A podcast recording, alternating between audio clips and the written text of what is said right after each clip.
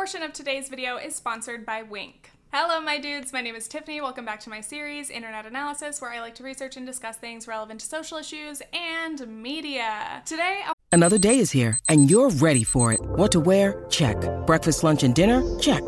Planning for what's next and how to save for it? That's where Bank of America can help. For your financial to-dos, Bank of America has experts ready to help get you closer to your goals. Get started at one of our local financial centers or 24-7 in our mobile banking app. Find a location near you at bankofamerica.com slash talk to us. What would you like the power to do? Mobile banking requires downloading the app and is only available for select devices. Message and data rates may apply. Bank of America and a member FDIC.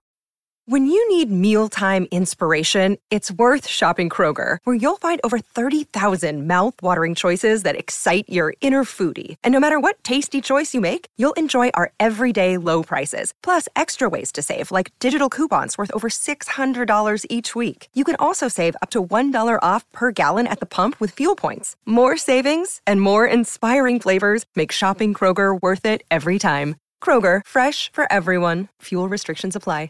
I want to talk about the reality TV to influencer pipeline. After such an intense last video, by the way, if you guys haven't seen it, my nearly hour long video about teeth and dental care, I really enjoyed the process of making that video, but it was a lot. I'm so glad that you guys seem to have enjoyed it. But for this week, I just wanted something a little more simple. It is summer, so of course, I am currently watching Love Island UK. I wanted to specify that I've never seen the US or Australian versions of Love Island, and I thought that was it.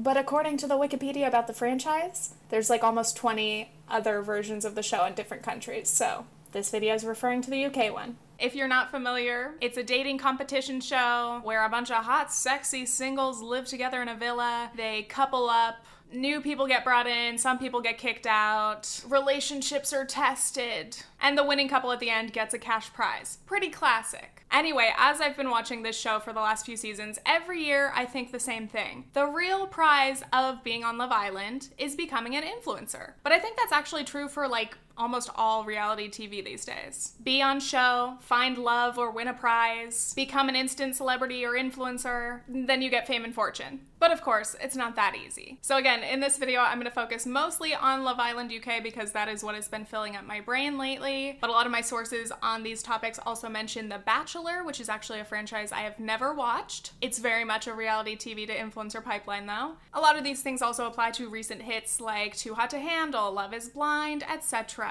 Obviously, the genre of reality TV is massive, so I'm not covering everything. It's not going to apply to everything. But if I miss anything related to your favorite reality show, let me know in the comments. I just find it so interesting to watch reality TV, get to know these quote unquote regular people, but then also have the awareness that the second that they step out of that isolated environment, they're gonna have completely different lives. They're gonna be instant influencers, many of them at least. I just wanna know more, you know, what are the highs and lows of this experience? And honestly, is it all worth it? By the way, sorry if throughout this video you can hear any sort of banging upstairs. My neighbors are up to something. So, first, I want to get a little bit into the history of reality TV, early reality TV. It's obviously changed a lot since its inception. The show, credited as the first reality TV show, is called An American Family from 1973, which focused on the Louds, a white affluent family in Santa Barbara, California. And it was considered revolutionary for its time, for its very raw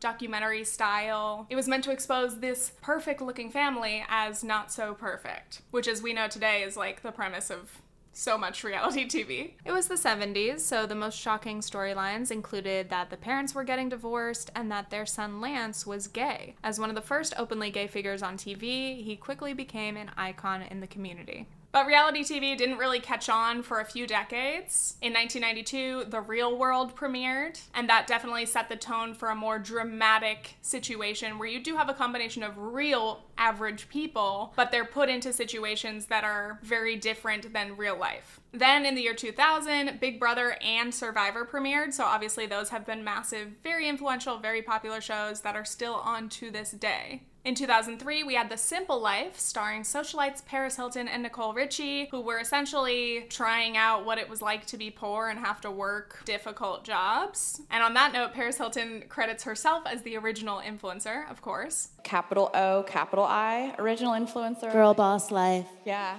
We can very much debate whether or not she deserves that title, but she definitely was an early adopter of this idea that you could market yourself in every different way and create an entire empire of products based on your brand and image. Either way, I think everyone has always known that being cast on a reality show, being on TV is a jumping off point for more. And if you're smart about it, you can figure out how to potentially capitalize off of that platform. The difference, obviously, with the rise of social media is that anyone in the spotlight through a reality show could then get their own social capital in the form of followers and a fan base, and they could market things directly to them. They didn't need the middleman of the traditional media opportunities. They could do sponsorships or they could sell their own products directly to their fans.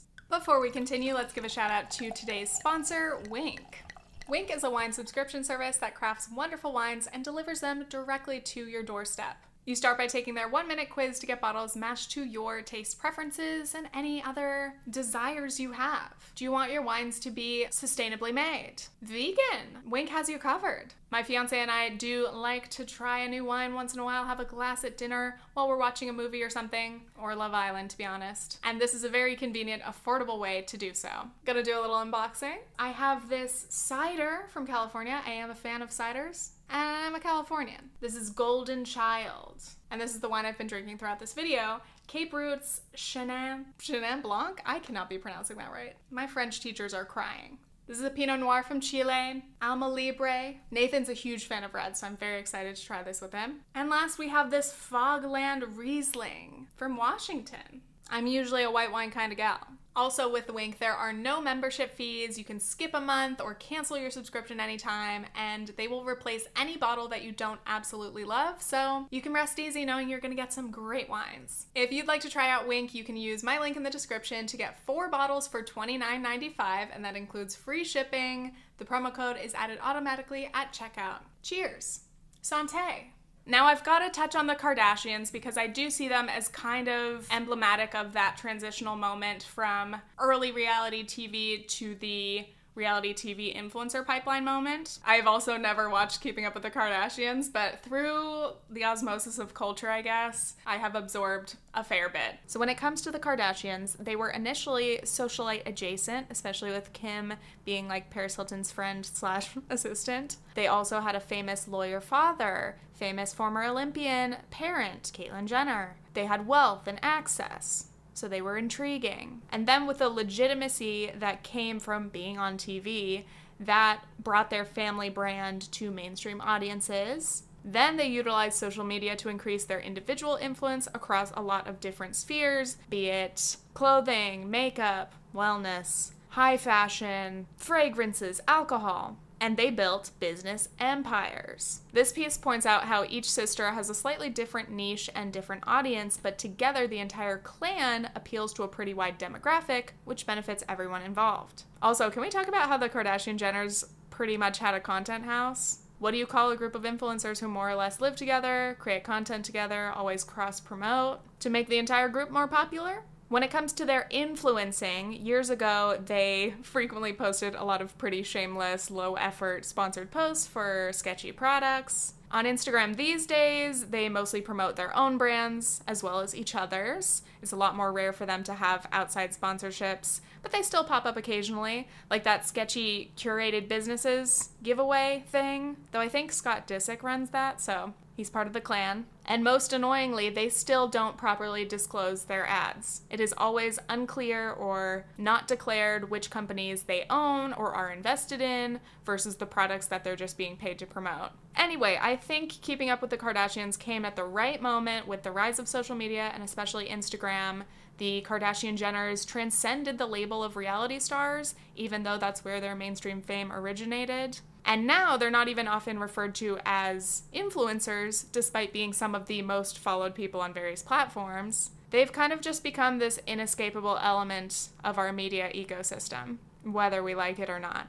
Anyway, let's continue to Love Island pre show. It's important to talk about casting, you know, who gets this opportunity to begin with. The typical casting patterns, especially for dating shows in the US and the UK, are basically young, attractive, thin or muscular, majority white people. I found this clip of some Love Islanders from a previous season talking about whether or not Love Island might want to consider representing more diverse body types you know, as much as as body diversity is important, Yeah. and let's not shy away from that. It's actually about the characters and the types of people that are in there. Personality, diversity is more important than Yeah, absolutely. Because if we focus solely on body, we'd have wouldn't have necessarily a good show. We need to focus on people who have different careers and yeah, different characters they and come from, personalities. yeah. yeah. Okay, because I guess there's an argument that uh, you can get personality alongside lots of different shapes and sizes. And like they they do all look different I and they do all have different different. body types. But the thing is, I think is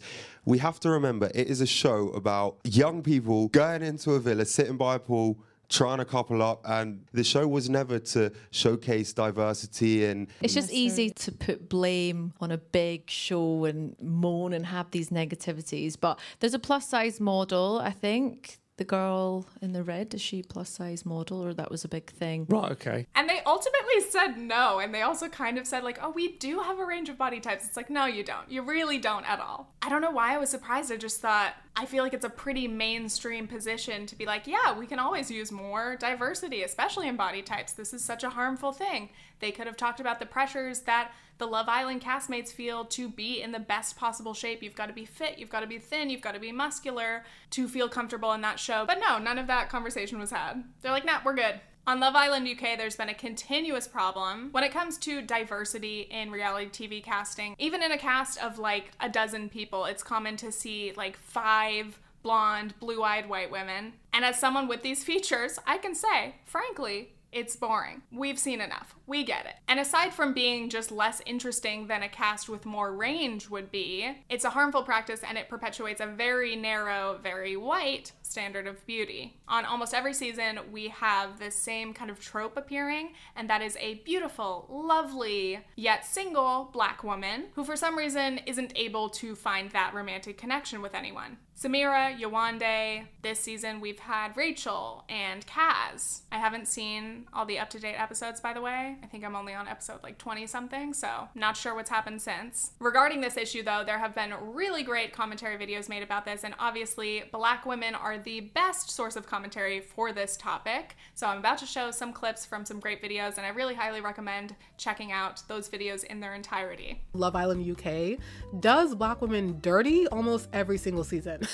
and like we're not just gonna be focusing on racial preference. Like we're gonna be talking about the extremely questionable like production and screen time decisions made that kind of make their intention slash like well their lack of like care towards their black female contestants very clear. I mean, if watching people line up to get chosen like solely based on their physical like appearance wasn't already extremely awkward, Love Island UK has only like 6 seasons. And for 4 out of those 6 seasons, the last person standing ch- unchosen, unpicked has been a person of color, which is really like at the end of the day just like a preview into what the rest of their season is about to look like like for those people. Throughout that entire season, Samira was the best friend. She was the shoulder to cry on, always making the black girl the secondary character, never like the main character. But are we surprised? the black women are buff. they know they're buff, otherwise, why would they apply to go on Love Island? In the outside world, I'm pretty sure these girls have no problem getting guys, and I'm sure they do experience a lot of pretty privilege. But now they come onto this show, this new smaller society, where the casting directors haven't done their job to make sure that the men that they put on there have preferences for all the girls they put on there and vice versa. And it's really sad, and I question whether black girls should even go on Love Island at all. Um, that's a topic for another day, but I'm not even like actually bothered by like the racial preferences of the contestants themselves. Like the producers know exactly like who is whose type and like what type this person likes and what type that person likes and like what they look for in a partner, like what their past partners have looked like. There's so much to be said about preferences in dating, especially in terms of race, colorism, and the culturally specific, intricate dynamics of dating within or outside of your race or community or religion. Those are massive topics that I can't get into in this video, but there are plenty of fantastic videos on these issues if you want to hear more. And P.S., there are many other races and ethnicities other than black or white in the UK that are also massively underrepresented on shows like these. So it's the tip of the iceberg. And similarly, we get to The Bachelor. There's been a long running joke about how similar a lot of the Bachelor or Bachelorette casts look. If thou wishest to make it to the final rose ceremony, thou shalt have wavy ombre hair and be a white woman named Lauren. Again, I've never watched the Bachelor franchise, but I've still heard many stories about their problems with casting and the way the production often treats contestants of color. It took 25 seasons to cast the first black bachelor, Matt James, and 13 seasons for the first black bachelorette, Rachel Lindsay. That alone speaks volumes. Now, I don't expect these reality shows to be revolutionary. I think it would be pretty naive to expect that Love Island, of all things, is going to be leading the charge for like social justice. Though, if it happened, I would love to see it. But again, being intentional and mindful with casting is the bare minimum. Ultimately, the casting all boils down to who is given the opportunity, who is given a platform, what types of peoples are represented, and what types are not let's get into preparing for the show and the cost of being on reality TV. On both shows, you want to dress to impress, you want to look your best. Some contestants have admitted to getting Botox, putting in extensions, and signing up for fancy gym memberships to prepare to be seen on national television. Most get highlights, haircuts. This episode is brought to you by Snapple. Welcome to the Snapple mm, Market Auditory Experience. Close your eyes. Imagine you're walking into your neighborhood store. You make your way to the back and reach for your favorite Snapple flavor. You can't wait. You take a sip. Whoa, that's a lot of flavor. Hmm, what flavor are you holding? Now open your eyes and check out Snapple.com to find ridiculously flavorful Snapple near you lash extensions, spray tans, eyebrow shapings, facials, and manicures. And on The Bachelor, these women have to bring a massive wardrobe. What is provided for you and what do you have to pay for? You pay for everything and nothing is provided for you. Like it was crazy the, the amount of money that I spent just to go into the show because you don't know how long you're going to last. You could yeah. either be home night one or you could be there for a solid nine weeks. And it's like you got to think of rose ceremony dresses and yes. heels and jewelry, and these things aren't cheap. It's, totally. it's quite expensive. And yeah, do people go into debt for this stuff? Oh, I did. What? Yeah. Yeah. I don't know how you don't. I mean, the wardrobe alone, according to previous contestants, can cost thousands of dollars. Years ago, women would talk about how they would borrow some dresses from friends or just kind of pull what they have from their closet and just go on the show. But now, even before they go on the show, contestants are either reaching out themselves to brands or getting reached out to, and they're getting PR clothes to go on the show. I think reaching out to brands before going on the show is very smart. Do anything you can to save some money. But you would think that the show would just directly partner with certain brands to make this process a lot easier for the contestants. However, things are a little bit different on Love Island. Of course, the contestants do bring their own suitcases full of their own clothing, but there is a lot less wardrobe pressure because each season has a wardrobe sponsor for product placement. I Saw It First is the official sponsor of Love Island 2021. And by the way, the website is hilarious and scary because some of the pictures for the clothes are models or they've been modeled by the contestants, but also some are just blurry, candid shots that look like they're taken from like security footage because that's how Love Island is filmed.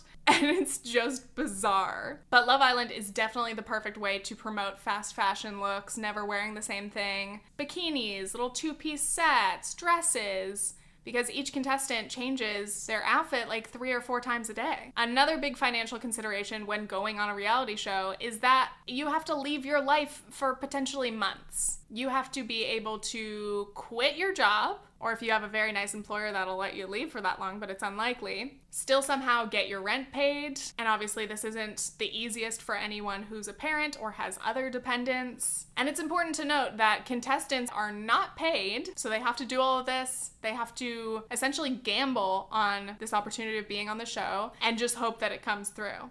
Finally, during the show, there's a big discussion about the right reasons, going on these shows for the right reasons. Even though we all know that becoming famous is essentially an assumed result of being on reality TV these days, the cast members are all expected to pretend like this has nothing to do with their motivations to be on reality TV. Like on this season of Love Island, there was a moment where one of the guys left and the girl he was coupled up with, he said something about this being a good opportunity for her. She should stay for the opportunities. And another Islander got upset because she was like, it's not about the opportunities, it's about finding love. It's like, come on. This is a big discussion on The Bachelor and Bachelorette as well. A contestant's reasons are right only if they are on the show to fall in love with its lead and get married. Conversely, if at any time during filming a contestant lets slip that they went on The Bachelor because they wanted to travel or promote their tequila brand or expand their opportunities, they're decidedly labeled as not here for the right reasons. Finally, after the show, your season is done, you get let out of isolation, either the villa or the Bachelor world. For these types of shows,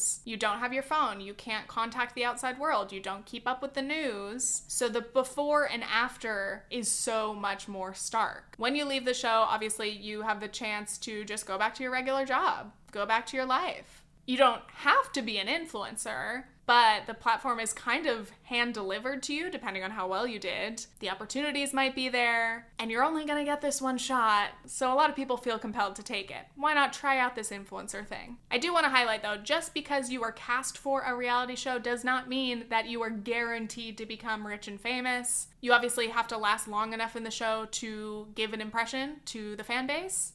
And some people are very easily forgotten if they're only around for a few days or if they get very minimal screen time. And when you're coming out of the show or as it's premiering, your reception greatly depends on how the production depicts you. This is reality TV. It is orchestrated. The producers are pulling the strings, trying to make things happen, trying to create a narrative. Were you lucky and you became a fan favorite? Were you one of the villains? You see the public's reaction, they could proper hate you. I'm talking hate like death threats. It got to the stage where it was just affecting my mental health way too much. A lot of the former Islanders or Bachelor contestants talk about the lack of privacy and the media storm that you're immediately hit with. Let's talk like what have they got to expect as soon as they hit back, hit back in the UK? Oh, all the all the memes, man. Yeah. I think the whole fame thing made me less confident there was so much scrutiny on like how I looked, like what I wore, what my hair was like, what my makeup was like. What these people say isn't a true reflection of who I am and how I look. Mm-hmm. But the thing is, you just got to watch out for them people that try to be your friends as soon as you come out. Everyone's your friend when you come out. Yeah, facts. Just don't know who you can trust, um, especially when you say like when you say something to someone and you see it in the papers. Mm-hmm. The cons, I would say, lack of privacy. At the beginning, it was so overwhelming, and I've kind of just realised now that everyone's going to have an opinion on everything you do. And the one thing I like to think about is that not everyone's going to love you. There's always going to be people that are just not a fan of you, um, and that's okay. Sometimes you can't really look into that too much because mm-hmm. I feel Take like personal. Yeah, yeah. They have a TV show to run, so they're gonna put certain narratives on certain people. Mm-hmm. But when you come out, all of my advice to them is people are gonna see their real character eventually. Yeah, so yeah, yeah. After that, you know For real. Again, people often say, well, it goes with the territory. You signed up to be on reality TV, you knew what to expect. But I still think that on an emotional, psychological level, it is still hard to accept the reality once you're experiencing it. It's a very different thing to imagine being hated on or having trolls or whatever than it is to actually experience that. So now, the reality stars are into the influencer pipeline, and I want to touch on what makes reality stars great influencers. When we meet someone via reality TV, we're meeting a version of them that has been heavily edited, it's been shaped by production. But when we see their social media, when they're out in the real world, we get to see their version of things. It's a closer, more intimate version, and it's obviously their edit, which of course we know can be more or less true. Nothing is real. Nothing is real. Because of their vulnerability on the show, their followers really trust them, they value their recommendations, and they want to support them. And one question I had for this video was what about the reverse? Because we've also seen the influencer to reality TV pipeline, and I think that is fascinating enough for its own video. But, you know, we've seen like Tana Mongeau has her Tana Turns 21 MTV thing. Nikita Dragun had a Snapchat show. Nikki and Gabby had a Snapchat show. The D'Amelios have a new reality show. And I think coming from getting to know someone via their own lens, when we get the reverse, someone that we're used to seeing self edited and then placing them into a more formal, more produced setting, it usually doesn't translate. Again, we've already seen them, we've already seen more intimate looks into their lives, so why would we want something that's in our eyes less genuine than their social media. And in some cases, like Tana Mongeau in Tana Turns 21, the way that they're depicted on their own show can make them less likable to their audience, to their fan base even though she was the protagonist of the show, her behavior was so terrible that everyone was like, to be honest, this is like, if there wasn't enough to turn you off of Tana, this is another strike. You lose control of shaping your own narrative, and Tana had a whole thing like blaming the production, saying that all these things were, you know, fake or edited in a way to be misleading. But it's like, no, I mean, editing can do so much, but also you have to behave in a certain way for them to be able to edit those scenarios. So unless they've got like a body double or CGI, it was you. Now let's get into the sponsored content. Obviously, I am in favor of sponsorships. I think it's a great way to help content creators be supported, including myself. Thank you, Winc. So I'm not against sponsored content as a whole, obviously. To start, I spent way too many hours looking up each individual Love Island UK cast member's Instagram to see how many followers they had, and it was such a waste of time. Halfway through it, I was like, why? But anyway, out of that list, I then collected all of the Islanders who have over 2 million Instagram followers. A lot of them have a few hundred thousand, maybe 1 million, somewhere in that range, but these are the top tier. And they're mostly, of course, winners or finalists, which is not surprising. In first by far, we have Molly-Mae with 5.8 million. And her partner, Tommy Fury, has 3.5 million. And then we have some others. Look at all that influence and I did not check for the 2021 contestants because I don't want to spoil things for myself. In terms of sponsorship deals for Love Islanders, they tend to get their biggest offers as soon as they leave the island or as soon as the season ends. And brands, of course, typically want to work with the finalists the most because they expect them to be the most popular. So Molly-Mae, the most followed Islander, bagged a 500,000 pound deal with Pretty Little Thing and also became a brand ambassador. Then she was also a brand ambassador for Beauty Works, a company that specializes in hair extensions that Molly uses. That Molly uses, and hair tools. So everyone obviously finds their lane. Are you a beauty? Are you a lifestyle? Are you fitness? Are you fashion? Then we have Maura. She signed a six figure deal with Ann Summers, which is like a lingerie brand. And she also became a brand ambassador for Boohoo and has released a collection with them this noise is really absurd.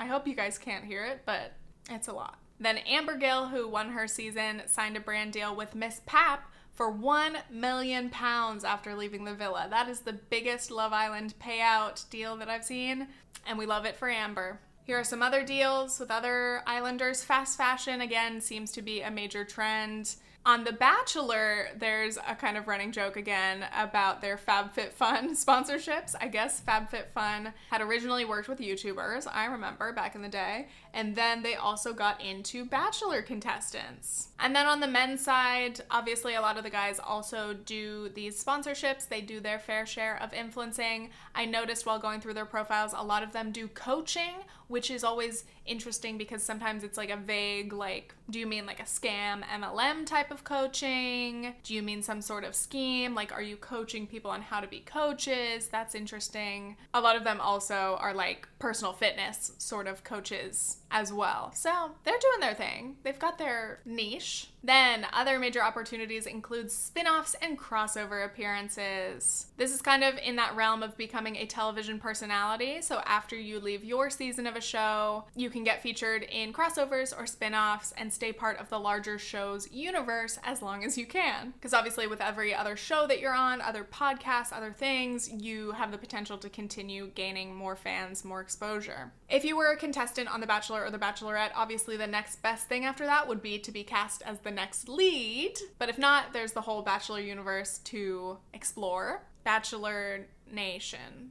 I don't know what that is, to be honest. For the Love Island cast, you could again, same thing, be on podcasts, after sun episodes. A lot of previous contestants also go on shows like X on the Beach or Celebs Go Dating, both of which I have not seen, but I'll never say no. So, yeah, the longer you stay in the universe, the more attention you can receive, and also you have the opportunity to direct your narrative keep your narrative alive, keep people caring about you, but also you have the opportunity to address past drama or relationship situations, and that kind of PR control can be very beneficial. Lately, we've also seen like Netflix universe crossovers. I compared this to the Jimmy Timmy Power Hour, iconic. Like when we saw Chloe from Too Hot to Handle get cast in The Circle, or we just saw Francesca from Too Hot to Handle get invited to the Love is Blind reunion party. Netflix is clearly onto something. They want us to be invested in their reality stars. And I think a big way to do that is to bring them into these other universes. It's funny because in reality TV, clearly, like, it's all the world. Wow. Unlike Jimmy Neutron and Timmy Turner, who lived in different universes, different planes of reality, we all exist in the world, but it still seems weird to be like, oh, that person's from that show and that person's there and they're sitting next to each other in the same room. Doesn't seem like it should add up. And now, moving into a darker side of this pipeline, I want to discuss mental health and the lack of aftercare, the exploitation and the harm that can come from being on reality TV. Often, the drama in these shows is what gets people invested, the negativity, the twists, the villains. But these storylines, these narratives can be very harmful and exploitative to the contestants that are placed into those roles and edited in those ways. In a lot of these interviews, the previous contestants talked about how to cope after the show and dealing with the fame and everything that comes along with it. And I think how you can cope hugely depends on how you were treated, how you were portrayed, how the audience responds to you. And then, of course, you know, what is your support system like in your personal life? What is your mental state?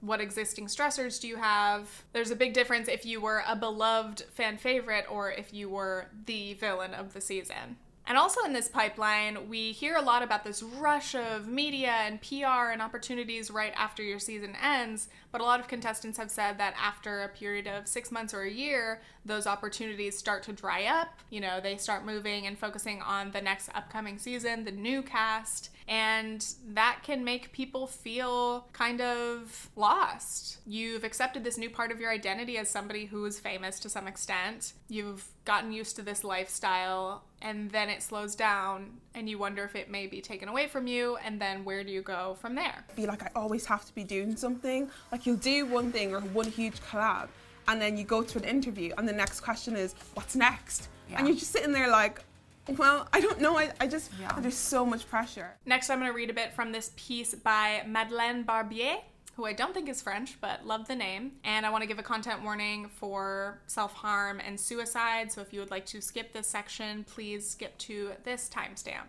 When we talk about aftercare, that is referring to it's not just aftercare, it's like before, during, and after the show, you know, the psychological examinations that are done on the cast to ensure that they're in a stable enough place to be on reality TV because there's a lot of stress that comes along with it. And then, you know, during the show, are they being checked up on? Are they being helped? And after the show, aftercare typically involves therapy. And also, I think aftercare often includes some like business advising because, of course, some of these people might be taken advantage of because they're being thrown into this very competitive business. But historically, aftercare was not a massive priority for shows like Love Island or The Bachelor. And that did cause a lot of harm and a lot of stress, especially to the early contestants who were kind of left without any direction or any substantial assistance. Two of Love Island's former contestants have died by suicide since appearing on the show. Sophie from the second season, and Mike from the third season. Sophie was the oldest contestant on her season, a model and former beauty queen.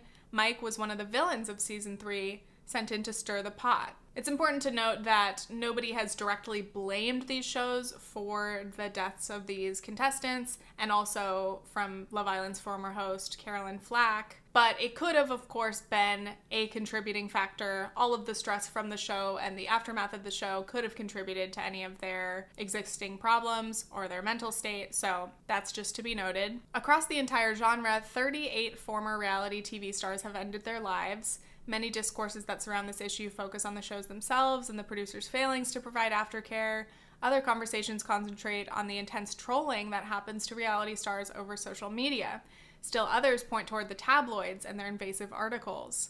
How much of an effect can this show have on your mental health? Oh, it can have a massive effect on your mental health, like seriously, because for people like us as well, Mhm. young black men, we don't really talk about that too often. So I feel like it's something that we really got to push.